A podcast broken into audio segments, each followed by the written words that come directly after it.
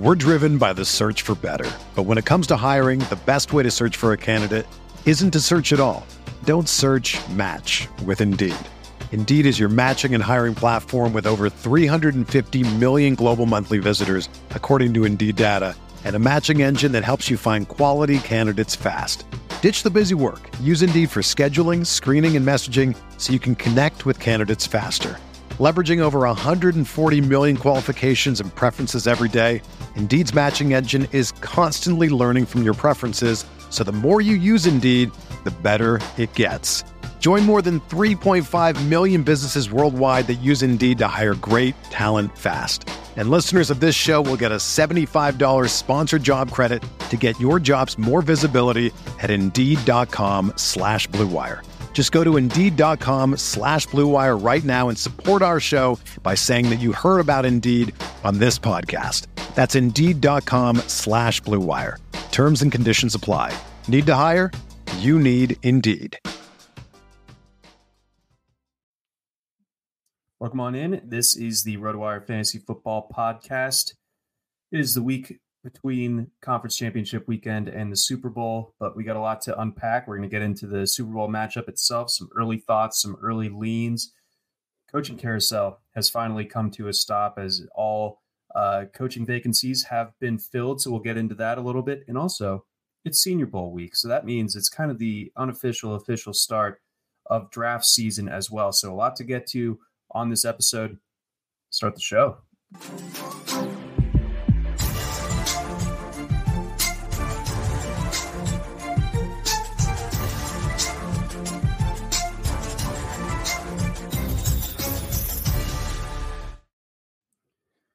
Welcome on in. This is the RotoWire Fantasy Football Podcast. I'm your host, John McKechnie. That is Mario Puig. Mario, the Super Bowl it's set. The matchup has been set in stone. We've got the Kansas City Chiefs going back to the Super Bowl. Uh, big New England Patriots, Tom Brady era vibes that, that are just kind of sinking in all of a sudden. Not that uh, Mahomes is uh, less like than, than, Tom Brady and che- all that stuff, but um, that that same level of just sheer dominance within the conference, um, and you know that the AFC if you're to power rank all, all, like the best quarterbacks in the league, you know, so many of them reside in the AFC, and yet it, it seems to be Mahomes pretty much every year. He's the guy to uh, to bet on no matter what, essentially. And uh, it's it's unbelievable the the way that um, his his career has started. Uh, so this is fourth Super Bowl appearance in six seasons as the starter. Uh, so that's pretty unbelievable. You know, has a chance to basically be batting 500 for Super Bowl championships um, after next Sunday. On the other side, we've got the San Francisco 49ers. So, so the narrative to me, Mario, kind of sets up very similar to last year in terms of how people want to pick this game. Do the Niners have the better team? I would say so. Did the Eagles have the better team than the Chiefs last year? I would say so. But the other side has Patrick Mahomes, and that's a big issue for for whoever uh, is facing the Chiefs. So, as as the week has gone on, the the uh, the spread is interestingly uh, kind of taken a move towards the 49ers, where it opened at one uh, on Sunday night, Monday morning, and it is steadily kind of inflated all the way up to now San Francisco minus two. So that that might not sound like a massive movement, but percentage wise and magnitude wise, I mean that's that's not nothing uh, for it to move from one point to two points. Um, we'll see if that continues to, to trend in that direction, but um, it, as it stands, Mario, what what is your lean on this game? Well, I'd lean the Chiefs, but it's not because I have any like specific vision of how that would go. It's just kind of deferring to the Patrick Mahomes variable, which sometimes it doesn't come through. Know, it didn't come through uh, at home against the Raiders on Christmas, but in the playoffs it tends to. And I guess you could look at Mahomes last week against the Ravens and and suspect something like he he uh not so much like used all the tricks in his bag, but sort of had an all timer effort even by his own standards. Like especially like the first Kelce touchdown, like that was that kind of play when it happens. You on the other side pretty much know you're not going to win, or or at least like you know it's it's going to be even more difficult than you thought which you, you always suspect is going to be difficult with Pat Mahomes. So um, I don't know if Mahomes falling flat in the regular season had anything to do with it just being the regular season. I don't know if it's like the whole time, if it had been postseason, they could have flipped some switch and gone to another level. I suppose that's possible, but I don't know. It's uh, probably true that this Chiefs team is not as good as the other ones. And while uh, I do think Brock Purdy is entirely like a system player, I, I think he's for a lot of teams. I think he would straight up be a backup, but um, for this team, with as you more hinted at, the rest of the roster, it's uh, it's kind of difficult to anticipate what part of that roster would fail Purdy or you know leave Purdy in a difficult spot. And uh, yeah, um, I do still lean the Chiefs though, uh, in part because I think the Chiefs' pass defense is very good. I don't know how good their run defense is. This is definitely a moment of truth kind of point for them as far as that goes because the 49ers are prepared to give McCaffrey as many touches as it takes. You know, it's like probably more than six, more than six carries, you think? Uh, yeah, I think I think it, unless the game gets away from the 49ers, McCaffrey's probably closer to 30. Uh, I think Shanahan knows that however much he likes Purdy and and you know uh, values him as a starting quarterback, he knows he needs to hide Purdy from a defense like this. So that's not to say that the 49ers can't throw the ball in this game. It's just that you always have to throw it within the you know construction of, of an offense uh, offensive structure where the run game is the primary concern of the defense and it's it's in that situation this this situation where like the defense is primarily concerned with the run game and the yards after the catch variable, the the separation variable for the route runners is insanely high, and uh, that's th- those are the circumstances that Purdy has generally played in, and certainly those are the circumstances where he's been most productive. So whether the Chiefs can win might come down somewhat to like how much they can. Uh, I don't think they can stop McCaffrey. I don't, I don't even know if they can really slow him, honestly, but they're going to need to make Purdy turn over the ball, and I think they're going to need to make him turn the ball over without him throwing it 35 plus times. I think Purdy's going to throw this like 20 or 28 times, something in between there. And the Chiefs either have to find a way to keep McCaffrey contained or or like accept that they can't contain McCaffrey and create a couple timely turnovers, you know, at which point Mahomes usually tends to convert into uh, you know, a, a, an advantage in the game. So yeah, it's it's not like I have any idea what's going to happen, but it's it's difficult for me to pick against Mahomes, especially when he has a defense that's legitimately strong against the pass. And as much as the Chiefs have been kind of dubious against the run, I still wonder if they might be capable of more if they wanted to stop the run more than they do. Like they're, they're content to sort of take shots in the passing game and, and let you get a couple first downs on the ground uh, to set that up because what they're banking on is like you do have to throw it eventually, and when you do, they're they're they're sitting there on it, and um, it Shanahan, you know, he knows all that. He he's thinking about it, I'm sure, but Spagnuolo is battle tested, especially in the playoffs. So, um, yeah, it, it, seems to me like it's it's of course a dangerous game for both sides, but it's it's just for me difficult to to pick against Mahomes in a, a setting like this, uh, given that, in my opinion, if if the if the 49ers do need Purdy to carry them, then that's a loss.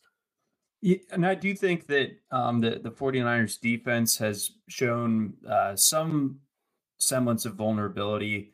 Yeah. Um, late, late on in the season. So um, while while you can point to the Ravens like shutting out uh, the Chiefs in the second half last week. I think it, you know, it's also important to note that the Chiefs were able to, to you know, march down the field and effectively do uh, whatever they wanted, especially uh, in the first half. And then when they absolutely had to make a play uh, to to seal the game late in the fourth quarter, you know, Mahomes uh, made that happen. So I, I don't think that we're going to see the, the Chiefs get held uh, to 17 points again.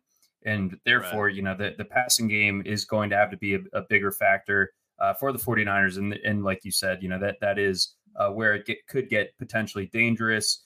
Um, if I'm like kind of thinking out possibilities for for betting on this one as far as Super Bowl MVP goes, if I want to bet on a 49er, Um, you know, it, it, would have to be under the the expectation that they're going to win because I think the only guy to win MVP on the losing side was on the Cowboys back in 1970.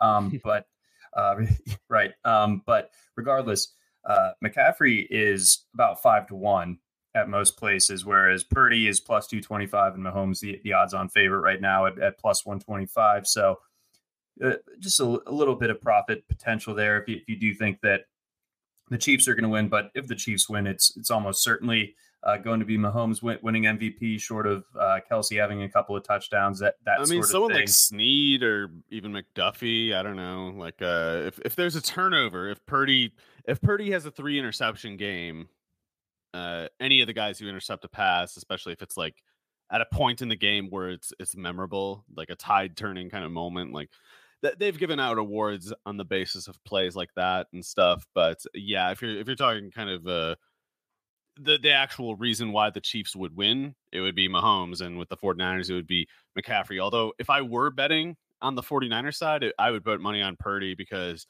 um, if the 49ers win, there there's going to be so much like political pressure to give him the award, if only because of just how much just headlines and, and counter headlines it'll generate because it's also um, no one wants to give it to a running. Even even Mahomes shouldn't have won that one MVP. It should have been Damien Williams. So it's in this political climate, there's always going to be pressure to act like running backs are useless, and that uh, no matter how much they're just p- clearly playing t-ball, you have to be like, oh my god, this quarterback, what a what a hero he was. You know, his 24 pass attempts, what a what a what a beast. Um, Mahomes, uh, Mahomes can carry a team, you know, 40 pass, whatever the pass attempt number he needs, he can get there. Purdy can't go over 30 in a game like this without screwing up everything. And uh, even if he throw, even if he only throws like 21 passes for 220 yards, they're going to try to find a way to swing it for him if the 49ers win. That's a good point. Um, yeah, we we've seen some, you know, not not undeserving, but you know, maybe maybe if you were just straight up looking at the game, you, you wouldn't say that that this guy was you know like Matthew Stafford a couple years ago played a good game, of course. Like it's not like he was it was a joke that he got the MVP, but you know you could you could have made a pretty good case for Cooper Kupp, you know that that type of thing. Yeah. Um, and then, um, you know, to your point on, on the defensive side, that reminds me, it was the the Buccaneers Super Bowl year in 2002, right? Where uh, was it Dexter Jackson and uh, Dwight Smith? Uh, Probably Dexter with, Jackson won it because he had like three INTs or something.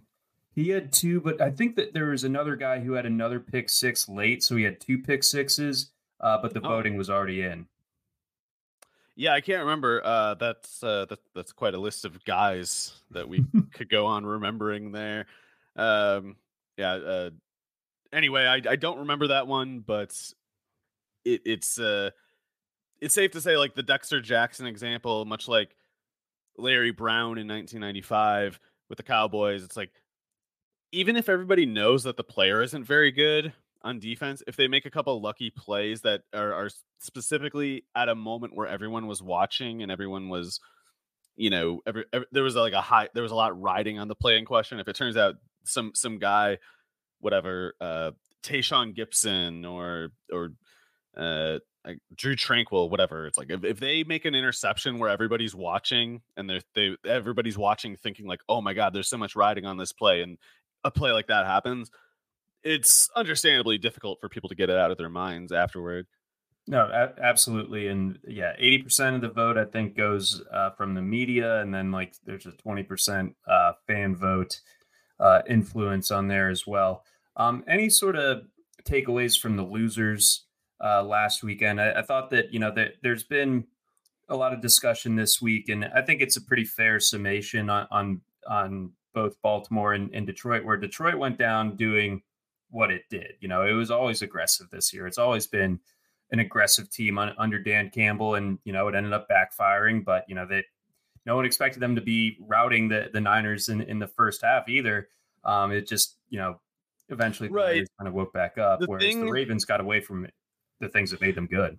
I think they both got away from it personally because you'll notice that the Lions got out to that improbable lead while what running the ball and they got away from running the ball and they lost in two seconds. So uh, a lot of people make it sound like, oh, it's more nuanced than that. It's you just don't understand probabilities and math.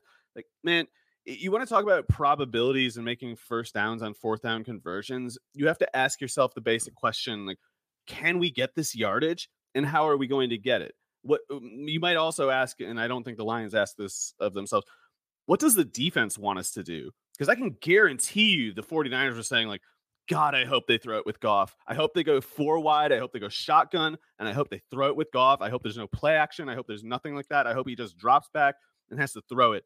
And granted, Goff got the ball to Reynolds, but that was lucky at all. It was lucky that the ball got to Reynolds in a position where Reynolds could catch it. The 49ers had no answer for the run game. And if you're going to go for it in fourth down for three or less yards in a, in a situation where you're running like the Lions were, the 49ers would prefer that you throw it. And then the Lions chose to throw it.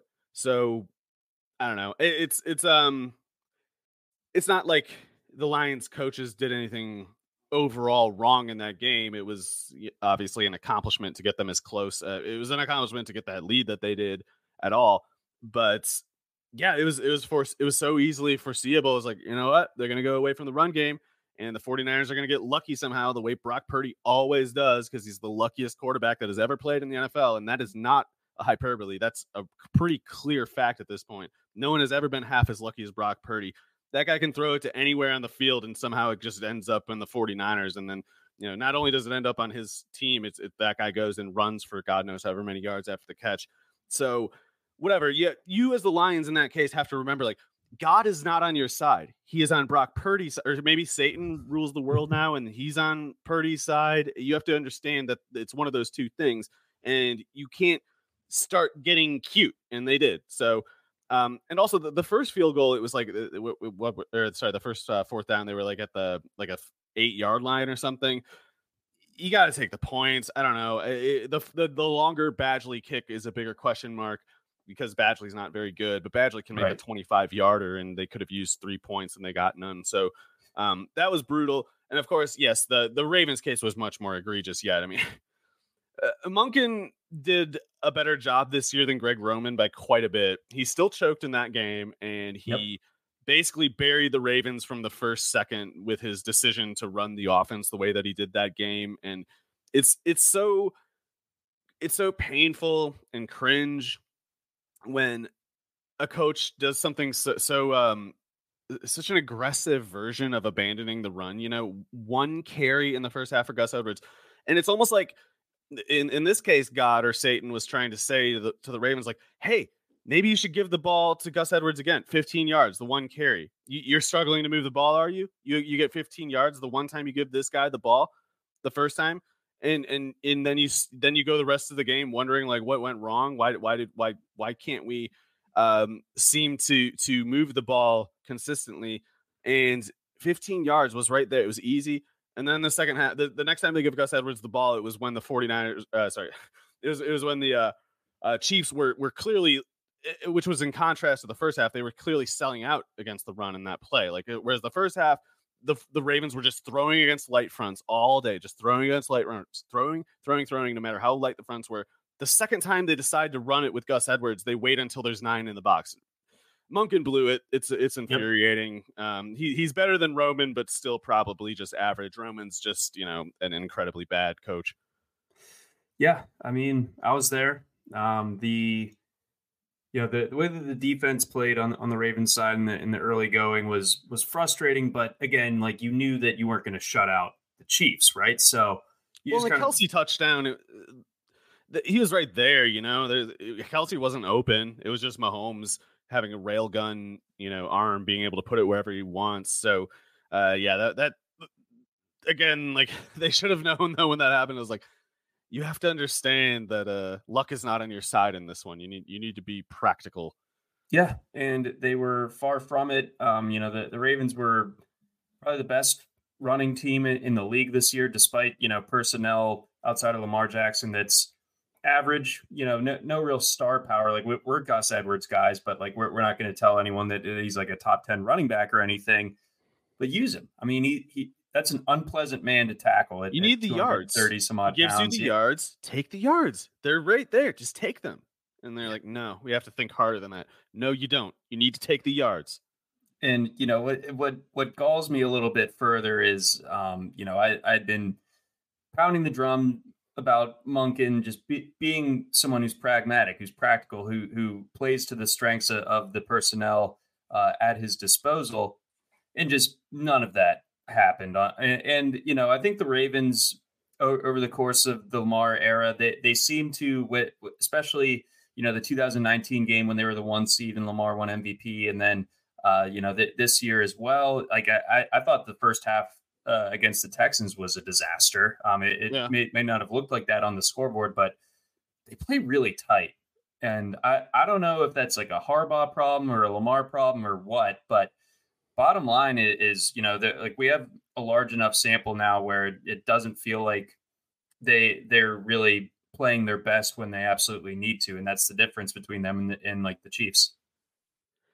Yeah, although in the Chiefs' case, uh, it's just Mahomes, you know, like it's it's just it's not as if Andy Reid has any great. I know he's been kind of rebranded as like this this offensive genius. He's not. Uh, he's a really good quarterbacks coach. He's a he's a totally decent offensive coach overall. But the Chiefs won that game. Uh, aside from the fact of of Monken refusing to take easy yardage on the ground in that game, the reason the Ravens lost is just because Mahomes is a top three quarterback all time, and when you're going against a player like him you don't really have a margin of error and you can't make stupid unforced mistakes like not giving the ball to your best runner when the defense can't stop the run. So um yeah, it's it's it's frustrating because this was like this was the Ravens team that was best built to compete. It was a combination them losing is a combination of like the buzz saw matchup of going against Mahomes and uh just Monken. I think even though Monken was, you know, he blew it in that game. I think he did a good job in general this year, and I think he still is generally pragmatic. But at the very least, this game was an example of him having poor judgment. Like I don't, I don't doubt that he was being pragmatic in his his thinking process of of like how do we beat the Chiefs, but he fixated on a false premise. You know, he mm-hmm. fixated on an idea that like, oh, we uh, in situations such as X, Y, or whatever, we have to throw the ball and instead, he did exactly what the Chiefs wanted him to do. The Chiefs did not want Gus Edwards running for 15 yards of carry, and Monken helped them out by saying, like, fair enough, I won't do it then.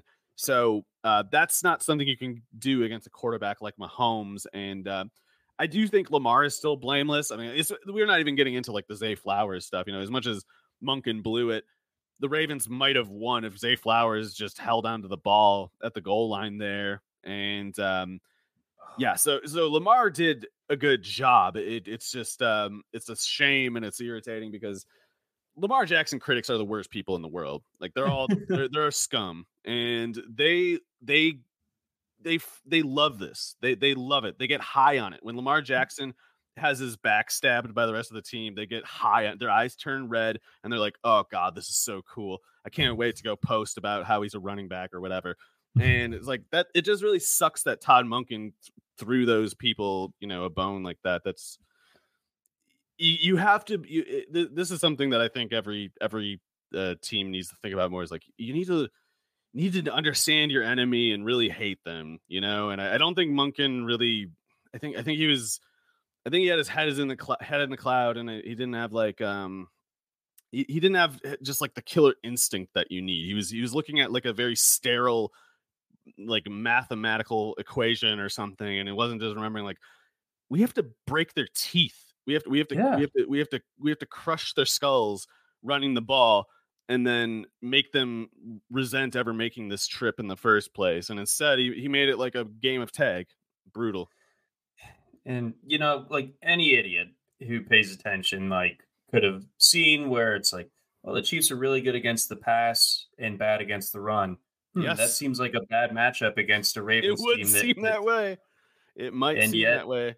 They did, but that's why you need the uh the galaxy brain part of the equation, which is like, but what if we did everything stupid because they're not expecting it? Um, that, you know, almost so works. That, Good job. The target was or the tunnel was painted on the side of the mountain, and and Todd ran right into it. Um, after painting it there. So, yeah. yeah. Oh boy, uh, from the Acme School of, of Offensive Coordinating, we bring we bring you Todd Monken. All right, I, I that that's my pain threshold. Um, I, am still smarting from from it, of Sorry, course, man. but but you know, we we had to get it out there, and and uh, frankly, uh, misery is good content. So, listener, uh, you're welcome. Um, before we before we get on to uh, some coaching matters, uh, we got a message from our friends over at Circa. Get ready for the ultimate get big game parties at Circa Resort and Casino. Super Sunday is in Las Vegas this year. Watch the big game poolside at Stadium Swim's big game viewing party. That's massive screen, booming game sound, and a view of the pyrotechnic and visual effects throughout the game. Snag the best seat in the sun with day beds, poolside boxes, cabanas, and more. Or touchdown at the world's largest sports book, Circa Sports, for the big game bash. Three stories of football glory featuring a 78 million pixel screen. Book your seat with a variety of reservation options, including bottle service, open bars, stadium style food, and more. Don't miss these legendary viewing experiences on February 11th. That's next Sunday, folks. So get, get on this. The big game parties only at Circa Resort and Casino. Reserve today at circalasvegas.com. Tackle. Oh, we also have a message from our friends at FanDuel, and the message starts with tackle. Tackle millions in prizes all playoffs long in FanDuel fantasy contests. If you're new to fantasy, there's no better time to get in on the action because right now new customers get a 100% deposit match up to $100. It's nice. I mean, you can't go higher than that in terms of percentage. Playing fantasy for huge cash prizes on FanDuel is fun and exciting. Just draft your lineup and watch your team move up the leaderboard. Obviously, there's no game action this weekend, but you can already start kind of formulating your lineup builds for the showdown slate next Sunday. I'm already trying to craft out some ideas, some lineup builds. Uh, you know, it's going to be all kind of narrative based because the showdown you got you got to see it go one way and just kind of attack it in that direction. So excited to see what what we kind of have lined up for our plays uh, when we catch back up next Thursday, Mario. Plus, FanDuel, you can choose from full slate contests featuring multiple games, single game contests like the one on next Sunday, season long best ball contests, beginner only contests, which are great for learning the ropes and more. When you win, you get paid instantly. So kick off football season with a 100% deposit match up to $100. Go to fanduel.com to start playing for huge cash prizes. We're driven by the search for better. But when it comes to hiring, the best way to search for a candidate isn't to search at all. Don't search match with Indeed. Indeed is your matching and hiring platform with over 350 million global monthly visitors, according to Indeed data, and a matching engine that helps you find quality candidates fast. Ditch the busy work. Use Indeed for scheduling, screening, and messaging so you can connect with candidates faster. Leveraging over 140 million qualifications and preferences every day, Indeed's matching engine is constantly learning from your preferences, so the more you use Indeed, the better it gets.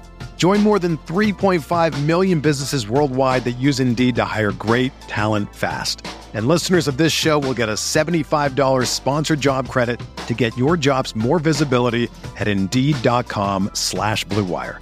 Just go to Indeed.com slash BlueWire right now and support our show by saying that you heard about Indeed on this podcast. That's Indeed.com slash BlueWire. Terms and conditions apply. Need to hire? You need Indeed.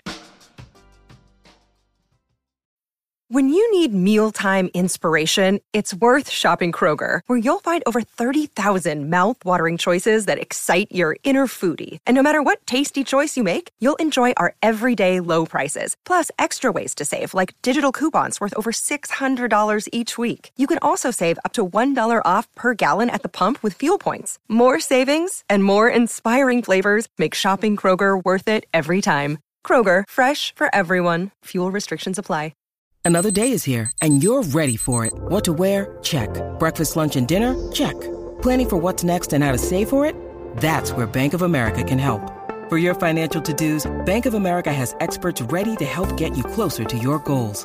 Get started at one of our local financial centers or 24-7 in our mobile banking app. Find a location near you at bankofamerica.com slash talk to us.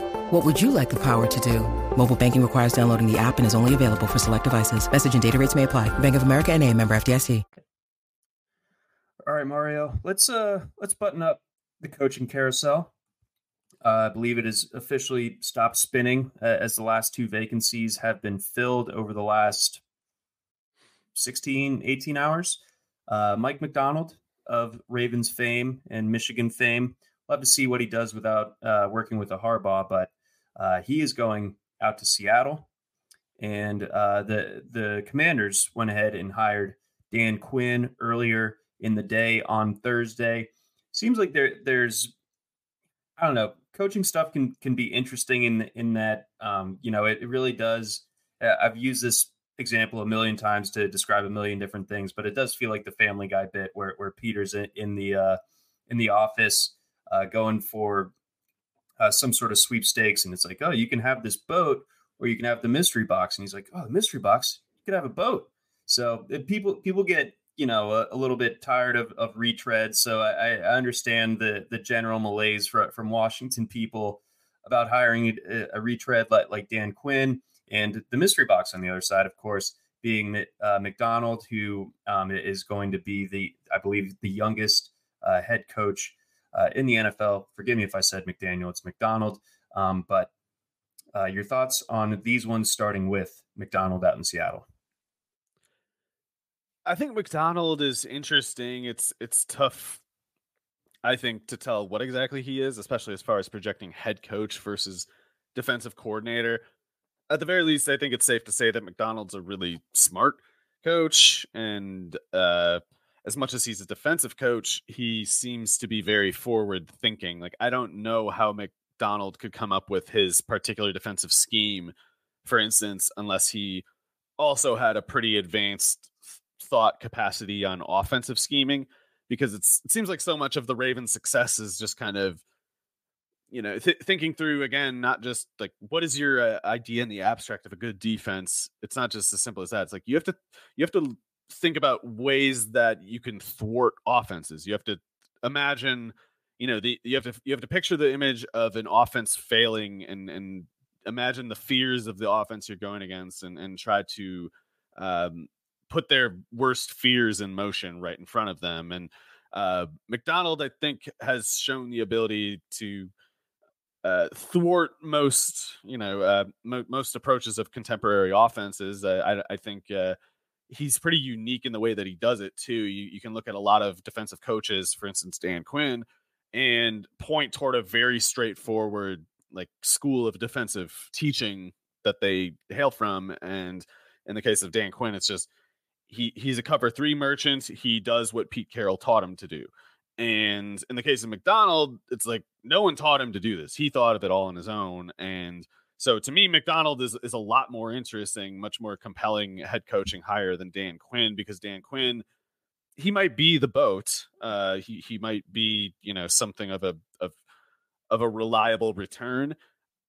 I just think if we're going to hire Dan Quinn as a head coach because of things that he's done as a defensive coordinator, specifically in Dallas and Seattle, then we should look in both cases at like how replaceable he might have been. And in Seattle, it's obvious. Like I mean, Gus Bradley did the same things, so there's nothing interesting about having a good defense as a defensive coordinator on the Seahawks when you have the Legion of Boom. Like it's just, it's just not impressive. And then in the Dallas case, like, well, he has probably the most talented front seven in the league, certainly as far as pass rushing capacity goes. And Micah Parsons could be regarded as you know the best defender in the league of of uh, you know a 10 year span that he plays in. So if Quinn is successful in Dallas and Seattle, but not Atlanta as a defensive coach, then it seems to me like he is just a coach who gets like whatever the talent of his team has to offer. And I guess there's something to be said for that. I, there, there are certainly some coaches who who cause, uh, you know, who who you only get 75 cents of production for every dollar of talent you have, and Quinn might be better than that, but he's also not going to get you to overachieve. And Macdonald, I think, has shown the potential to not only put together some really memorable defenses, but I don't know. I think uh, I think Macdonald in a lot of ways might be what people wanted Brandon Staley to be uh in insofar as like he's he's a defensive coach but with with like a more a more full understanding of of you know how how the how the overall how the, how the whole world of the game occurs. You know, it's like some some guys specialize in their very specific areas, and Macdonald, I really think. Uh, much like people assumed with Staley being a former quarterback, you know, they, they thought like, oh, well, that lends to a, a more complete insight around the game. And that's generally true. But Macdonald, I think, has shown more of a grasp of that. And even even if he doesn't have like the quarterback background, he still has shown that he is more uh, this this kind of like forward thinking, constantly adjusting, pragmatic defensive coach who has insight on the offensive side of the ball too. And uh, yeah, so I, I like the hiring for Seattle quite a bit. You know, uh, you know where Macdonald went to college? Uh, Georgia. He did, and then he was a he was a GA, uh, I guess for Mark for Mark Richt. Everybody, everybody acts all impressed with Georgia. it's it's a cool place to go to school. It's it's uh, got they got quite a list of accomplishments. It's true, and Macdonald does really seem like he could be kind of like. I mean, sure as hell looks more impressive than Monken as far as recent Georgia guys go, coordinator wise. I, I, will say that, and uh, wow, he was a linebackers coach at Cedar Shoals High School in Georgia. I knew some people that that went to Cedar Shoals. I'm gonna have to ask if if they actually knew uh, that this guy. I think one or two of them. John didn't wasn't there some story about Macdonald almost like retired as a coach because he couldn't um like he, he had to go some some like tougher route than than most of them like he, he didn't have any um he didn't have any guy just bringing him in and he had he had to like barely latch on last second with the ravens or something like that. Um so yes he, he was a coaching intern in, in 2014 i'm looking of course at his infallible uh, Wikipedia page. But yeah, basically he he was coaching at a li- local high school in Athens, and then w- was able to to join on it as a as a grad assistant, and then just kind of gradually uh, moved up the, the chain in, in Baltimore as a defensive assistant, then defensive backs coach, and then goes over to Michigan. Uh, really kind of takes over that defense, turns that Michigan defense into something serious, and then goes back to, to Baltimore as a defensive coach. And I, I think you know your, your summation of, of Macdonald is is interesting, and I, I think I don't know. I, I want to drive a, another point at you where eh, the defensive equivalent of running backs don't matter is linebackers don't matter. Off ball linebackers don't matter, and Macdonald got you know obviously and defensive tackles. Oh yeah, th- those guys. Pff, because Justin Madubuike, as as one of one of the greatest anti running back, uh, the run the founder of, of a lot of the scholarship of running backs don't matter, uh, famously declared Madubuike a bad draft pick because he's just a run stopper. So uh, mm-hmm. yeah, uh, pretty one to one kind of correlation there.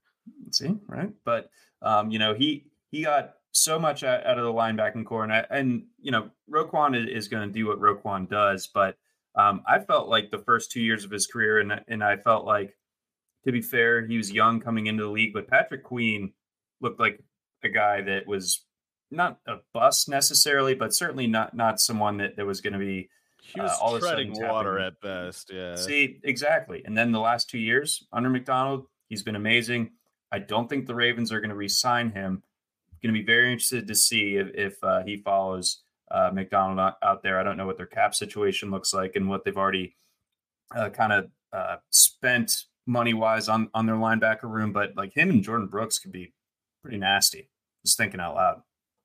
Yeah, I, I guess Seattle too has Leonard Williams, which is uh, you know that that's significant because they didn't really have the Seahawks didn't really have a defensive tackle presence like Leonard Williams. Even I feel like that's true to say, even in as far as their peak went, it was like Jarran Reed was one of the highlights, you know, mm-hmm. or something like that. So uh, Leonard Williams is not the same defensive tackle sort as um, cer- certainly not Michael Pierce. Like I, I, think Leonard Williams can kind of play two gap stuff, but he's more so going to be the analog to Madubuike and could could be a bit of a menace there. And if, if they can get a, a real two gap guy, maybe maybe they already have one. I'm not that familiar with the uh, the Seahawks defensive tackle personnel. But um, if they can get their Michael Pierce, then Leonard Williams can be their Justin Madubuike.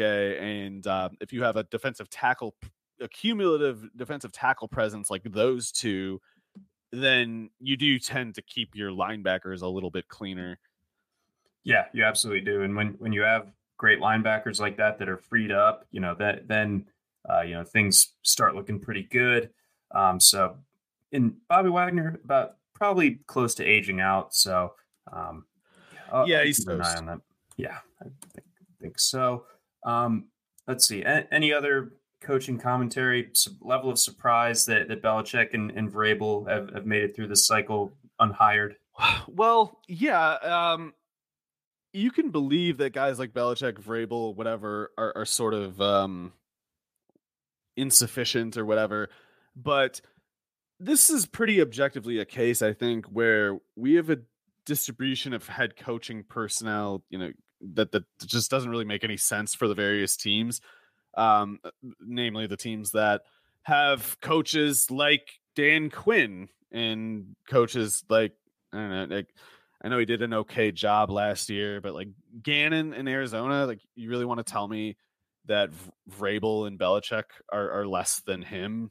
And it's it's just there's a bunch of coaches in the league who shouldn't be coaches, and it's it's really annoying to me that even though he got fired in the season, like guys like Frank Reich and Dan Quinn are always getting hired, and guys like Ejiro Evero never are. And like what if you're Washington and you're gonna if you're gonna sign a defensive coordinator head coach, why not take Ejiro Evero? Like he's he's he is uh, more like the Macdonald analog, right? Because like Dan Quinn, just a system coach. He he took Pete Carroll's machine, he turned the keys on, and he he let it run like it already did before he got there. The same, pretty much the same thing happens in Dallas insofar as like he didn't build the talent. He didn't he didn't build the reason they were strong on the defensive side of the ball. Ejiro Evero in Denver and Carolina has taken defenses that were not good. You you recall uh, almost immediately after Ed, uh, Ejiro Evero left the Broncos, they give up like 75 points to the Dolphins.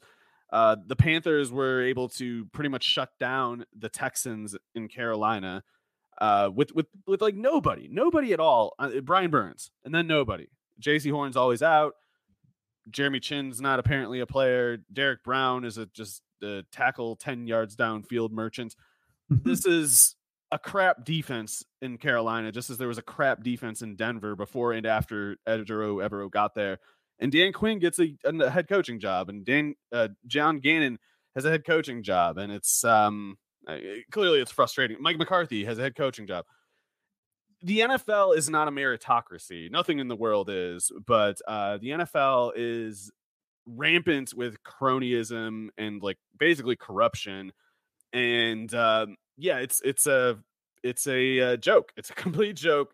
That guys like Belichick, Vrabel, Evero are not head coaches while there's a whole assortment of just complete clowns who are. It's it's ridiculous. Yeah they're not even the mystery boxes you know in a, in a lot of no, cases it's, it's, that... the, it's the box that says this sucks. Open this for something that sucks and teams are like yes that one. Give it. Sign us up. You know, you, you had me at, at open this crap box and, and I'm in. Um, what does so. Evero need to do? It's, it's, this is a rhetorical question. I think at this point, the answer is there's nothing he can do, but there should be outrage around it. There, there should be a lot more, by the way, as far as uh, with respect to the Rooney rule goes, there should be a lot more outrage about Evero not having a job than Eric Bieniemy ever not having a job. Like it's, mm-hmm. this is, this is so way past the line of acceptable. It's just, it's offensive. It's disgusting. It sucks. I hate it. Well, you know, like it, it was also uh, like so transparent. Like even like the the big national NFL reporters would would uh, report on like David Shaw or someone get getting yeah David you know, Shaw, and then specifically say in the tweet, thus satisfying the Rooney Rule. So it's like okay, we check that box. All right, now let's get to the series. It's just like I hate the way they frame that. It is. Yeah. I mean, it was and like it, it's ugly, it's stupid. Oh, also uh, not uh, yeah, the, the the first name that should have come to my mind, Brian Callahan. Are you serious, man? Eh, the guy who did not even run the uh, the Cincinnati offense, the Cincinnati offense that runs entirely on the basis of the talent of its personnel. It's the guy who didn't even run that offense that the t- the Titans fire Vrabel for. That that Amy Adams Strunk lady is just uh she's a menace. She's also she's a she's a weird freak, uh, a fox hunter. She's an avid fox hunter. Do you have any idea what has to be wrong with your brain to want to hunt foxes? Anyway, that's who hired Brian Callahan. That's the that's the person who fired Vrabel with no input from anybody, hired Callahan, and then said, "Okay, now Ran Carthon, I will promote you to GM." And uh, when my head coaching hire burns out because he's a, a Nepo case who sucks, I'm going to fire you, Carthon. I'm not going to fire myself as the lady who inherited the team. I'm firing you. uh, I hate this league and, sometimes, man. Uh, c- correct me if I'm wrong as far as like the that genre of, of coach, an offensive coordinator who doesn't actually like do the play calling and all that. Like, is that pretty similar to what Nate Hackett his uh, hiring in Denver was was akin to with with LaFleur pretty much running the I show offensively. So yeah, I mean, uh, obviously I am not impressed with Callahan, but I, I, guess I guess I could I guess I have to admit there there are certain things that were clear about Hackett that I can't accuse Callahan of being. But yeah, it's uh, man, I can't even remember what the case was for. Was it that they were? Oh, they were trying to trade for Rodgers? That was mm-hmm. their whole thing. Like they were, they were, yeah. Unless uh, uh, if if Amy Adams Strunk has some great scheme to trade for Joe Burrow, and this is just step one of that, perhaps I will eat crow yet. But uh, yeah, the the Hackett hiring, it, it, the the Callahan hiring uh, up until that point is basically like hiring Nate Hackett without even having the stupid uh, side scheme about just making the hiring in the first place to get a quarterback you never do. Yeah, and Burrow, he's an Ohio guy. Like he's he's going to be in Cincinnati for for his career. I would I would have to imagine something would have to go. I mean, you can't put it past Cincinnati's organizational past to to screw it up, Carson Palmer. But um, it's hard I, to when there are teams run by people like Amy Adams Strunk. Though it's it's like uh, Mike Brown might have ruined a lot of years for the Cincinnati Bengals, but the the league the cronyism was always there, but what's more recent, I think, is like this um, this more complicated tangle of political interests, like especially related to analytics. You know, scare quotes, very much scare quotes. Uh, but this idea of analytics, which is which people colloquially throw around as like a synonym for just good math or being very smart or something like that. It leads them to premises like you got to hire an offensive head coach, a, a, a, coach from a team that throws for lots of yards, even if he had nothing to do with it, even if he's only in that position because he's uh, the son of an NFL coach and college head coach who ran a college program where Zac Taylor was a quarterback and became friends with Callahan, whose dad uh, was around the program. Even those things you lead yourselves to when you when you subscribe to sort of things that they do nowadays that they didn't in the 90s or whatever um yeah it's it's a total mess. And uh the I, I I really do feel bad for Titans fans because what they've gone through from beginning with the AJ Brown trade to, to this and then for it to not get any better like they, they, got years to go. You're in hell? Yes. You're not getting out anytime soon and and especially not while that lady is at the at pushing any buttons. Like it's just uh nightmare nightmare. Uh yeah like you know i think it's probably unlikely that Derrick Henry's back. You know the the jury's no, still out chargers that'd be that'd be kind of tight um yeah. you know you, you've got the the jury's still out on will levis uh, oh, defense... Harbaugh's probably a good hiring. I guess we can say that at least. Like, yeah. I, I, saw a lot. I saw some of the um the running backs don't matter dorks getting mad about that one. like, yeah, eh, great timing, guys. Right off of Brandon Staley, your golden boy, blowing it all. You're you're gonna at this particular moment air all your grievances against Jim Harbaugh, who has success, by the way. Like, oh, but he runs though. Yeah, you don't want to win, is what I'm hearing. You you would prefer to lose throwing the ball than win running it, and and you you you ridicule the people who don't subscribe to your beliefs. That's that's smart. And again, it's also smart to time it right now. It's not even have the sense to lay and wait and and wait till a more um, advantageous moment to air it out. It was just like right after Brandon Staley was just like all timer dork failure. Like, yeah, let's let's start talking about how the how Jim Harbaugh is the one who doesn't know ball. That's that's to age well. Just winning a title at Michigan, three years in a row of making the college football playoff, kind of reinventing himself along the way after the the nadir of the 2020 season. I mean, I, have always been a, big Jim Harbaugh fan. I, I, think that guy's he's a lunatic, but he's in, insane, in an endearing way. But he, he knows how to run a team, and it's you'd have to be an idiot to question it by now. He he's powered by whole milk and he's also rightly changed his opinion on eating chicken. So I mean, like the, it, the sorry, what was his chicken all, opinion? Uh, he doesn't eat chicken because it's a nervous bird. But but uh, oh, the, beta he, bird. Only See, that's what he was Eagles saying. and Hawks. Yeah. I have your eagle egg. Give me the eagle powers. Give me the nutrients. Little Nacho Libre. You don't want to inherit this the coward soul of a chicken by eating it. That's uh, that's just uh, it's embarrassing when you do that. But he has since changed his tune. I, I guess they, they got chickens at the Harbaugh house uh, up in Ann Arbor. Brave enough he- chickens for Jim to, to Yeah. sign up. he's like, "Look- at them. They're productive. They go to work every day. They lay the eggs. You know, I, I respect that. That's ba- basically the gist of what he was getting into. I love Harbaugh lore, so I'm gonna gonna stop myself before I like fill the entire rest of the There's a lot to about it. Oh God, yes. Um, all right, let's uh let's shift gears a little bit. Um, it is Senior Bowl week, and uh, you and I are both uh, kind of getting into the the draft waters now a- a- as it goes. Um, but I wanted to to kind of focus on the the Senior Bowl specifically because it is this week. Um, the combine happens at the end of this month. I think it, it'll get started four weeks uh, from today. Um, so obviously a ton more to unpack over, over the next few weeks and, and few months. So trust me, there will be plenty of, of draft coverage. But um, in terms of there being a game this weekend and involving these players and obviously a lot of practices with a lot of eyes on these guys, um, I, I wanted to kind of get your thoughts here. Um, so how much have you looked at the uh, r- running back or receiver rooms for, for the uh, Senior Bowl uh, rosters? I haven't looked specifically at the Senior Bowl rosters. I'm uh I, I kind of am just gonna skip the Senior Bowl, I think, this year and just go into the broader uh you know breakdown of the class, like uh underclassmen included. So I do have some catching up to do about these guys, but part of the part of the reason why I'm beh behind in the first place is that some of these guys, especially at running back, I just kind of cross off right away. Like this is just not a very impressive group, and the Senior Bowl group, it's like I don't even know who who. um Granted, a couple of these guys, I, I legitimately just do not know who they are and need to familiarize myself yet. Like Marshawn Lloyd, like I don't know who Oh, that I, guy I can is. tell you about Marshawn Lloyd. Oh, what's what's his deal? Well, Marshawn Lloyd, graduate of DeMatha High School in Prince George's County, Maryland. Um, he went to both USCs. So he started his career at South Carolina. I believe tore his ACL before his freshman season. I, I want to say.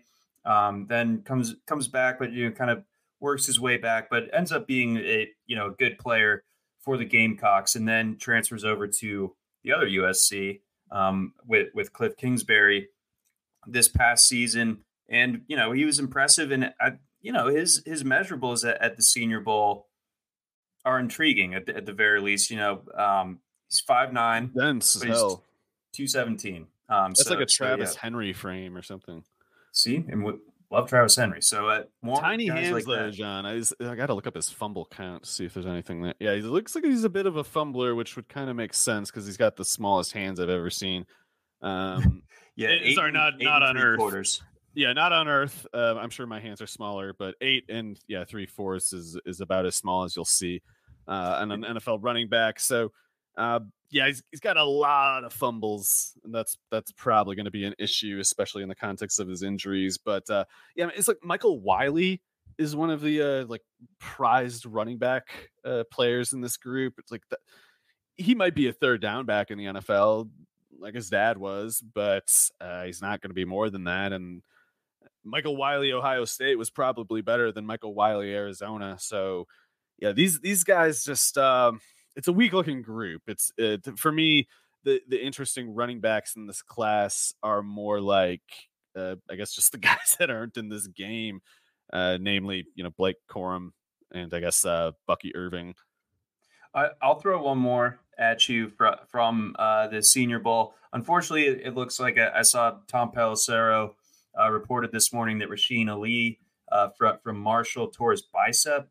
So that's Oh, a good crap. four to six months, and and I think he he needed to have a good pre-draft process to like really kind of stamp um, his, his draft stock. So Yeah, that really sucks. Um, but he was he's He's- an incredibly productive um, back for for Marshall. Had had like kind of a weird career arc. He was amazing in 2021. Had barely played um, for kind of undisclosed reasons in, in 22, but came back pretty strong uh, this past year. And then uh, my, my favorite, I think, from this group is probably Ray Davis, formerly known as Ramon Davis. Um, him and uh, him and Kimani Vidal are also extremely dense. I can't remember the last time there were these many, uh, this many uh, running backs under five foot ten who are pushing two twenty, and there's 3 mm-hmm. of them in this game.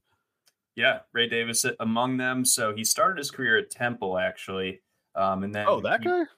Mm-hmm. Okay, and then and then he he uh, he went to Vandy, and then he leveled up uh, still within his own division uh, and ended the, this past year at, at Kentucky, and he ran really well. And you know, those pass catching numbers are interesting, right? Right. So you know, he he was very efficient with that. Caught 33 out of 40 targets this past year, 8.1 yards per target, and seven receiving touchdowns on those 33 catches. Yeah, that's basically dominating as a pass catcher, and you might even have been able to catch a glimpse of it in the prior year with Vanderbilt. I assume their pass, uh, I assume their passing game is rather poor, um, but correct. Yeah, so uh, I'm I'm concerned with Davis that he's probably not going to test very well. That he might be a four seven guy or something like that, which seems to be a recurring theme also in this class. Like at the this is not Senior Bowl, I know, but uh, the, the Notre Dame running back, Esteem or whatever, is like uh, the production really jumped off the page for me, and the the build certainly, and I even like you know the way he plays quite a bit, but. It, looks like he might run a 475 or something like that. Uh, he looks pretty slow and uh, it's it, there's a pretty clear lack of speed in this class. Like there's there's guys who might and Davis might be one of these guys. Uh, there's these guys who might be able to make it in the NFL particularly because they can pick up the blitz and catch passes and they in in Davis's case it's also true like he's got a dense enough frame that you can probably put some work on him you know like he can if you if you are the kind of team, the kind of GM that just wants to be able to put in a running back and not have to think about it anymore because they'll just pick up the blitz and be you know mid otherwise like it seems like there's a couple guys in this class and davis might be one of them but it, it would be it would be reassuring if they could test decently well which in davis's case would even like a four six five would be kind of enough. I, am just worried that some of these guys are going to run like four eights and stuff like that. Would, would that uh, put you know lazily uh, comparing the the helmet, but could he have like a level of Chris Rodriguez interest to you? Well, the difference for me is that Chris Rodriguez ran like hell at Kentucky, and Davis is not an explosive runner production wise, and he wasn't at it, those were bad offenses at Vanderbilt and Temple, so it's not necessarily his fault. But uh, Chris Rodriguez was a guy pushing like six and a half yards a carry, you know, so yeah. and with workhorse volumes to boot. So, uh, I, I, uh, man, you know what? If Chris Rodriguez was in this class, I think he'd be like a top three running back for me in this class. That's how bad this one is looking. It's it's not great but um, you know, there there will be some usefulness, I assume. Somewhere Somebody will, yeah. There's CJ Anderson was useful. It's like there's somebody in the right place, right time can be useful. It's just for for like dynasty football purposes, it's really difficult to guess years, you know, eh, or a year anyway in advance. Like who's going to be the really lucky one? Yeah, honestly, that that's kind of what it's going to be. Like who who gets the shot and everything like that. Um, and then Cody Schrader is like the last one, but um, he, his career arc is kind of fascinating. Started at a Division two school that oh, I, that's I, the Missouri one. Yeah, that I've never heard okay. of. He's 5'8", 207. Um, so you know, one of the smaller, dense guys, but you know, he was. I mean, Missouri's offense in general really kind of took off th- this past year. Um, so you know, I think a rising tide lifts all ships. But you know, even still, you know, 1600 yards, 14 touchdowns, about six yards a carry in the SEC. That was good. It was a very good year. I mean, at least he got himself onto the radar.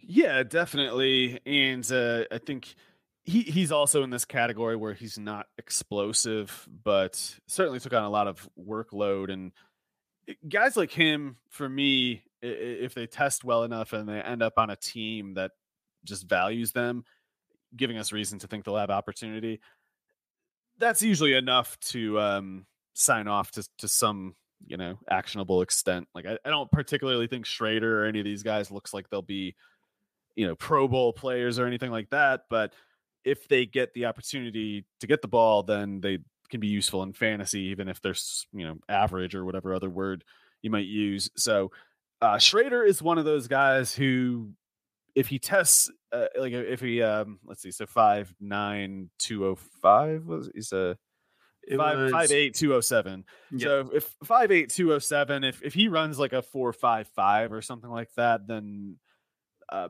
as much as that wouldn't make him an obviously standout prospect, it, it would be just enough, I think, for you to sort of, uh, at the very least, say like this guy can play 30 snaps in a game if a team gives him the chance.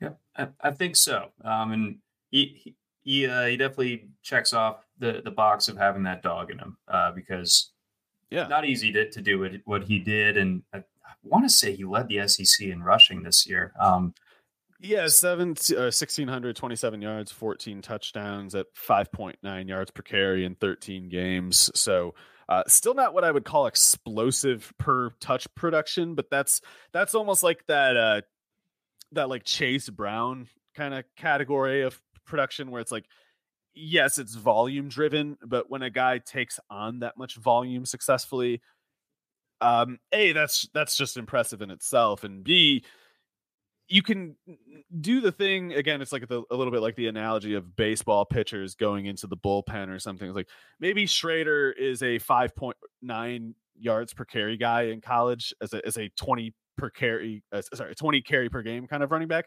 but if he had been only getting 10 carries per game maybe he would have been able to run a little bit hotter you know get a couple more big plays um, Jaylen Warren was another instance of that. Like he was he was a workhorse at Utah State and Oklahoma State, and uh, looked much less plotting when he got to the NFL, even though he he you know didn't run very well or anything like that. So th- there there is a precedence of guys like this showing up and, and and, not not so far into their career. I don't I don't mean like you know in a in a five year time. Like sometimes they pop up in their first or second year, um, especially if obviously if the guy ahead gets hurt. Yeah. So bear bear all those things uh, in mind. So so yeah, I mean, and we're not going to vehemently di- disagree that that this is a a, uh, a, lackluster running back class, but it's not one that you can completely write off. I, I think and they, teams have to fill their depth charts, so it's like even even if they don't like them either, it's like they're good. Some of these guys are going to be on teams. Yep, and therefore we got to pay attention. So why not start now? Um, looking at, at the receivers a little bit. Um, I know that you, are a bit of a fan of one Jacob Cowing. Would you care to share with the class uh, your takeaways? Who is this guy to you? Yeah, so he's he's not a lock or anything. He's definitely not a blue chip prospect. And if you're thinking of of a worst case comp, I think someone like Penny Hart might come to mind. But uh, in the case of both Hart and Cowing, you have a guy who is really, really memorably productive, including including as a true freshman, uh, both at lower levels of competition. It was Georgia State for Penny Hart, and it was uh, U- UTEP. Was that right? Uh, UTSA, I want to say. U- okay. Um. So Cowing was at one of those, you know, nothing Texas schools, one way or another, and uh, oh, it, sorry, it was UTEP. Um. Okay. So yes, yeah, true freshman year though.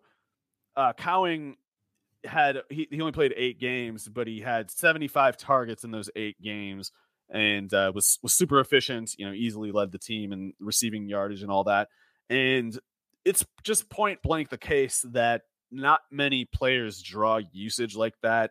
Um, like you see, there's probably there's a case like Tommy Shuler at Marshall or something like that, where they draw the same volume, but what those guys didn't draw is the same share of the offense. Like Cowing was just kind of the man when he got there, and so uh, he Cowing has has always produced usage and efficiency that stand out just immediately, and uh, on the basis of just that that detail, I think he is his his prospect profile heavily indicates starting NFL receiver ability. Uh, it's not just that true freshman year he had 691 yards in eight games. His true sophomore year, he had 1,354 yards in 13 games at 11.8 yards per target. So, uh, monstrous efficiency for the kind of volume that we're talking, especially for the age at which he was playing. So, with all that said, um, Cowing did show up Uh, he had two more really great years with Arizona, but anyway, he got to the Senior Bowl a, a fair amount smaller than expected. Like he was listed at 5'11, 175 on uh, the Arizona depth chart, but he showed up to the Senior Bowl and they they checked him in at five eight and a half, 165. So he's tiny, and I think as as much as this isn't that exciting, um, his profile at this point is trending along probably like a Josh Downs kind of trajectory. Like Josh Downs was also a really high volume, super high efficiency pass catcher at uh, North Carolina. At the combine, he was like whatever one. Sorry, he's like one one was he one seventy one or something at five nine. So he was he was also very small. I suppose the person could look at Downs' rookie year and see it as inconclusive. To me, it was a clear success, but uh, we're talking, if only due to the frame, we're talking probably a slot receiver at the next level. I just think Cowing, as long as he tests vaguely decently, his production at UTEP and Arizona both say that like he's probably a starting NFL receiver. And um, at, from this point, uh, as far as his testing goes, what we're waiting to see is that, does he have the speed to threaten vertically, or is he going to have to be like an underneath slot receiver kind of guy? And uh, I don't know where I don't know which way that's headed. I would I would like to think he can run fast, but usually the small school guys, you know, UTEP, uh, they, they usually struggle a little bit in the athletic testing. But I'd love to be I'd love to be wrong because if Cowing does test above average as an athlete, then to me he would be something like a top 40 pick. But I guess at five eight, five nine, 165, he's he's more so trying to tread water at like the turn of the whatever third and fourth round. So I, th- I think a lot of people will see those measurements, and if they are feeling optimistic about Cowing or, or so heartened by by this player that I'm about to mention's rookie season, then you know it's like, oh, well, th- this is a slam dunk that he's just going to do that. But what do you make of the Nathaniel Dell comps or Tank Dell comps? Oh, I mean, as as far as trying to identify a favorable comparison goes, that would be the best case. Uh, you know, or, or him or Downs, whichever. I I am personally not convinced Dell is better than Downs, but um, Dell is a bit more extreme of a case for the reasons of he started out at Florida A and M and then played at Houston, which you know Josh Downs, even though he was a small, you know, tiny, not necessarily fast receiver, he was still a pretty high recruit. Uh, he's like Dre Bly's cousin or whatever. So um, Cowing and Dell are more similar to each other than they are to Downs insofar as like they both started at about as low as it gets. Like UTEP, man, you, aside from like Aaron Jones and Jacob Cowing, UTEP has just been in hell for you know ever, and uh, there's there's there's pretty much just bleakness to be seen there. So uh, going from there to Arizona, it's it's it's a pretty decent analog for Dell going from A and M to uh, Florida A and M to Houston, and uh, also the the comparison lands insofar as they both have unfavorable height, weight testing, and, and maybe speed too. Because Dell ran out of like a, like a four four nine at one. Yeah, it was nothing special, right? Yeah, so uh, it's it's not good for Cowing if he runs a four four nine at one sixty five. Nor was it good for Dell that he did. But Dell has proven to be an anomaly to, to, to whatever concerns normally come with that height, weight, speed um, combination. And uh, again, eh, sometimes the production lends you an insight, especially toward functional athleticism that might not show up in athletic testing specifically. And by that, by functional athleticism, I mean the difference between, you know, running in a straight line, which is the 40 yard dash, and running something more like catching a bubble screen and having to jump over a tackler and anchor your feet and cut and change directions and accelerate like there's no test for that at the combine but it's a situation that happens plenty enough. And with numbers like cowings much like dell's production at houston and even florida a&m you had reason to look at the numbers like those th- th- those uncommonly big volume big efficiency numbers. And theorize, you know, maybe suspect like maybe he's athletically dynamic in some way that simply doesn't show up in NFL combine testing specifically. And if he didn't have this trait, it's otherwise really difficult to explain his production. So yeah, we, we especially because Cowing did it in two different places, and especially uh, the UTEP example, there was nothing favorable about that. Like that's no one produces for UTEP. It's uh, even uh it was like what was it? Uh, jordan leslie or something was their best receiver of the past like 25 years or something. It's something brutal like that. there's a pull it, yeah it's like no one goes to utep and does well except jacob cowing so maybe there's something unique about him. Love it. Lo- love the, uh, the the breakdown on on, on him. I, I didn't even know that, that Dell started at um, Florida A&M. I, I, just kind of, in my mind's eye, always thought he yeah, was, he transferred he after one year, and um, yeah, he, he he only played like four games. He had he had some, he had something like 280 yards in four games, and then transferred after getting hurt. I think. Okay, um, let's move on. A couple other um, Senior Bowl receivers to to touch on. Um, of of this group, um, who would you like to talk about? We got my guy Ladd McConkey, Ricky Pearsall, Roman Wilson, and Johnny Wilson. Johnny Wilson, I have to look at more, but I gotta say the, the quick glance at his dimensions kind of creeps me out. Uh, at the very least, he, he doesn't really look like anybody else that we've seen. Uh, I guess. No, I, I, looked it up this morning. Like they're, they're like as far as receivers go in our combine database, like no, no one has his measurements basically. And then um, that if you scaled it to tight end, which I think a lot of people are kind of expecting him to, to have to make that that change to Hakeem Butler. It, oh, oh, boy, uh, you know, like Collin Johnson or uh, Cole Turner are basically like the other like physical analogs. Yeah. So um, there's also uh, what was it? There's that Colorado State receiver who he, he ran really slow. I guess at least Wilson isn't expected to run slowly, but being 6'6, 235 or whatever, and his numbers are just kind of wonky looking to me.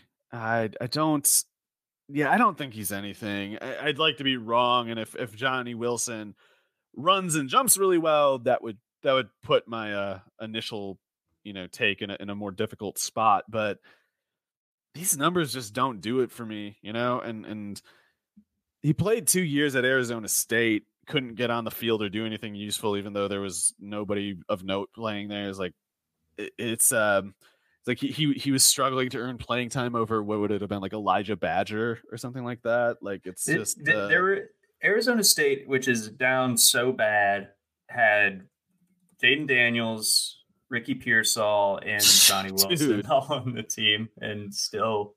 still Those first two, especially, it's like, what are you guys doing? Um, but yeah, yeah Herm, Herm really uh, fumbled the bag, as it were. Seriously. Uh, so yeah, I, Johnny Wilson does not look like an NFL receiver to me, but uh, Pearsall and McConkey both do. They, I, I, don't, I don't have a good enough read on them, especially McConkey, to know whether whether they'll be more than like slot types, but they might be able to play outside. It, it just probably wouldn't be with much of like a downfield game. They, they'd maybe, maybe be more like you know Sean McVay outside receivers than they would be uh, Philadelphia outside receivers. Like so, sometimes to be an outside receiver in some offenses, you need to have real vertical and sideline ability. And I think you could say McConkey and Pearsall are both more like f- not finesses and like soft, but more about like precision or something. More more about like exploiting the space that they are given by the coverage and less it, the AJ Brown thing is a sharp contrast because he just, he'll just bulldoze whatever's in front of him and just right. power down field no matter what. And these guys aren't that, but it's uh it's fine. Like the, their production in both cases says that Pearsall and McConkey, uh, I, I think they could probably both play outside as, as long as they weren't expected to be like the, the vertical threat. But uh, yeah, at the very least, they they should be able to draw targets rapidly at like the intermediate and underneath. And in a three wide league, there's clearly a number of teams that could use either of them. Yeah, Ladd to me has you know really sure hands. Um, I, I think he's actually like legitimately like pretty fast. Um, like it wouldn't surprise me if he runs in, in the four fours or, or low four fours even. That'd be um, really really good if he runs in the low four fours. I could even see almost like a first round case for McConkey. Yeah, I mean he you know he was he was righteous at Georgia, but I'm concerned with with um, you know the his final season dealt with some back and some knee stuff. So I, I hope that he. I think by virtue of him um, participating in practice this week and, and doing well, I think that's a pretty good sign. Uh, that, that that stuff is behind him, of course. But he might be a um, slot only guy. I, I'm just noticing he has very short arms and small hands. So generally like so for instance Khalil Shakir fell to the fifth round because he had really short arms even though he torched everybody at Boise State and ran a 4-4-3 so that's kind of like the nightmare scenario McConkey might be looking at but I would hope the league looked at the Shakir case and and realized like oh I guess I guess we should care a little bit more about how they actually play and less about just uh how we're vibing with their wingspan or whatever. Yeah, arm aesthetics. Um but I'm I'm a believer in, in and I think it's amazing yeah. that we're having this conversation because he, he was almost like more meme than player when, when uh, he committed to Georgia. It's like it's pretty Ladin amazing. McConkey? Name. What? Like yeah. yeah. So um, grew up a Tennessee fan also. Mm. Sorry, Vols. Um, let's see. And you unpacked Pearsall a little bit definitely intrigued by it. He has some like crazy highlight catches from from this past year at Florida specifically that are that yeah, he sort of make you stop. Good. Yeah. So I, I, think he apparently has been cooking this week. So um, I'm interested to to unpack that a little bit further, look into that a little bit further. John, can then, I ask you yes. uh, what is what is Brenden Rice's deal? I haven't had a chance to look at him yet. His dad's famous. Oh, that's that's okay. um, uh, I I did not realize that was the association there. So, uh, is there is is there hype with that? Then I don't. The, I'm late I mean, on this the, he it, it's it's hard to figure out basically any of the these USC receivers this year because they they spread the ball out um, so much. Like I, I don't know if anyone had more than like a 15% target share. You know what I mean? So like there, yeah. there's no clear way to say like, oh, this guy dominated or th- or this guy didn't. You know, like you could even point to like Tahj Washington on on um, on SC from this past year. Um, and you, you don't really know like who the best one of that group was. Dorian Singer was, was supposed to be a big deal. He came over from Arizona, you know, didn't do a ton. It, it was, you know, it made USC basically impossible for college football DFS. But, you know, Brenden Rice definitely he exceeded my expectations this past year. I, I, do wonder a little bit because he never had more than four touchdowns uh, in his previous three seasons. Him elevating to 12, how much of that is, is due to playing with Caleb Williams, one, and then two, um, you know, just being a bit older, you know, having that age advantage that, yeah. that we talk about a lot in, in, grading these prospects. But I mean, 11 and a half yards per target, that's obviously uh, impressive. He, he definitely has like the physical stature uh, he had a couple think... big games as a sophomore uh, against Oregon and uh, Arizona, so that's always good to see. Like even even if a guy doesn't get volume going as an underclassman, sometimes you'll see a game, be it because of a starter missing that game or just whatever circumstance, and when they can answer like that, that, that was actually another thing Josh Downs did. Like he he he did nothing his true freshman year except like the bowl game or whatever against A and M, and then he went off and uh, it's good to see, yeah, Rice having games like that, even even when he was otherwise kind of um, not prominent in the offense. That game is also kind of what clued me in about De'Von Achane on the other oh, side. Oh, really? Because um, I, I, think Trevion Williams was sitting out that game to, to get ready for the draft, and A and M just unleashes this this Achane kid, and uh, you know the rest is history, obviously. So that was a great Orange Bowl. Uh, I think on it. Um, but you know, in, in Downs' case, like you know, UNC had NFL ready receivers, you know, Dyami Brown and uh, Dazz Newsome, uh, a handful of other guys, I think. So it was, it, you know, it was going to be tougher. And then, you know, in Rice's case too, like Colorado was awful. Uh, maybe not rock bottom, but you know, 2020 and 2021, you know, he, when he was there, um, you know, that it's not like he was working with, with great, you know, uh, passing game or, or scheming around him. Yeah, definitely. Um, so yeah, I gotta, I gotta at the very least look more at Rice. But uh, would you say the otherwise biggest names are, are probably like Malachi Corley, uh, Luke McCaffrey, Jamari Thrash? Yeah, Th- Thrash is interesting. Um, I, I, know that you've looked at him a, a little bit. Guy from Georgia State who, um, you know, not related up. to James. I thought yeah, we lock. did some digging there. Unfortunate. I guess his dad's just kind of a normal guy. Um, so yeah, the still waiting on the James Thrash lineage to continue. But uh, J- Jamari, uh, you know, he was amazing that this past year. And I know that you know, with Louisville, you got to kind of view it through the same lens that you, that you would have like the uh, the Purdue offenses from the last couple years because Brohm went to Louisville this past year, so he, you know, the, you, the production can be a little bit juiced up, but at the same time, this is a guy that can, comes from Georgia State and then becomes one of the best receivers uh, in in the ACC for a Louisville team that was really impressive this year. Made it all the way, I believe, to the ACC championship game. So, um, you know that all good things. I'm, I'm, i think I'm kind of landing where you are, where the, the testing is going to kind of, determine things. He's a little bit older, um, being a senior and everything, but you know the the fact anytime you know similar to what you're saying about Cowing, like a guy that can move up from the lower levels to a Power Five and not just produce, but like you know be the best on his team. I think that that, that usually tends to be a pretty significant mark in someone's favor. Yeah, and uh, Thrash is one of those guys who, in terms of the age adjustment to the production, he's he's kind of right on the line of what, not not like a red flag line, but more like the line between unambiguously good and whatever is immediately less than that. So he uh, Thrash, if he runs well, he he can take his profile very quickly from sort of a present question mark in my opinion to one where it's it's relatively low concern.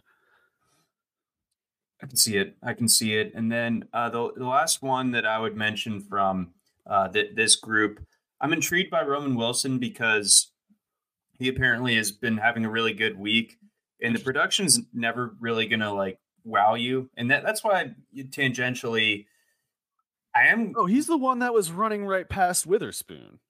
So right? I'm I'm not ready to I'm not ready to write off JJ McCarthy as, as like as much as that might make some people cringe because the Michigan offense is it's just hard to know about the pass catchers, yeah. right? Because they were so run heavy. Like you know that anecdotally they ran it 30 times in the second half against Penn State, didn't throw the ball once. So you know, it's it's a weird offense that, that we're talking about. But Roman Wilson was always a, a dog. Like it, I think that he's definitely like one of the tougher uh, receivers in this class. Goes up and, and gets it. This year, 48 catches on 62 targets, 789 yards, and 12 touchdowns. Uh, I mean, Michigan. because he looked. Pr- uh, if I'm if that's the Michigan receiver I'm thinking of, they whoever it was was running right past Witherspoon against Illinois, and um, yeah, a profile like this, if uh, so, Wilson, I would call his production ambiguous, but not negative. And uh, yeah, if he's if he's like a, a, a track speed kind of guy, then he could make a surprising amount of noise in the draft order. He only had one catch uh, against Illinois Witherspoon's last year, so I'm not sure. Right, they uh, didn't have success throwing the ball. It was like he was running past Witherspoon, and the quarterback was just—I guess it would have been McCarthy was just kind of not doing anything helpful or something. Yeah, that was a that was a bad game for Michigan. I think Corum got hurt in that game, and that kind of changed okay. everything for for them. Uh, yeah, I still got it. Still got my fastball for for the college football anecdotes. and still remember that kind of stuff. But um, Wilson Wilson definitely like he, he I don't think he has a, any one wow trait, but I, I, could be wrong if you if you're right on on the speed element. But, I did not know either way. I was uh, I just I didn't know if if um, if his if it was the guy that was losing Witherspoon. I assume speed is the main weakness of Witherspoon's. So uh, yeah, if Wilson can come out and, and run like a four four or better, that would uh, I think take him from the, the the round like three four turn fringe kind of range and and more solidly in day two maybe. I'd like to see that. I'm I'm a fan of his. And then tight ends, there, there doesn't seem to be a ton at, present at the Senior Bowl. Um, I I have some like lingering uh, optimism maybe for AJ Barner, but maybe he's just a blocker. But he did catch a lot of passes when he was at Indiana before just kind of being a blocker um, at, at, Michigan. And then Jaheim Bell, just kind of an interesting athlete. I think I think he's one of those guys that, that could test extremely well, but he's 6'2", 244. He needs. I don't to. know what what you do with him. Yeah, he needs to test really well. Did you get a chance to watch this uh the giant one from Minnesota at all? uh Brevyn Spann-Ford. Yeah. Not, I mean, not really, other than just remarking, like, wow, that's a really big guy. 61 targets is a pretty big target count for someone that enormous. Uh, but if he's if he's running a five one or something, it, it's a big who care. Yeah, Minnesota these last couple years have been uh, it's been pretty hard to watch. Like it, you know, it, it's basically going to have to be something where I'm at out somewhere and the Minnesota game is on for some reason. I, I very seldom, if any time, uh, you know, went ahead and and uh, watched any Minnesota. Um, but I think that that that marks a pretty good uh, stopping point for today. We'll we'll get some reactions next week if anyone else stands out uh, fr- from the Senior Bowl, and then of course we're we're gonna do a big old deep dive uh, into the Super Bowl as well. So that's gonna wrap it up for us here on the RotoWire Fantasy Football Podcast. Big thanks to our sponsors over at Circa and over at FanDuel for Mario Puig. I'm John McKechnie. Thanks for listening. Oh, and if you'd like to get behind our paywall, go ahead, check out our free trial, rotowire.com forward slash try.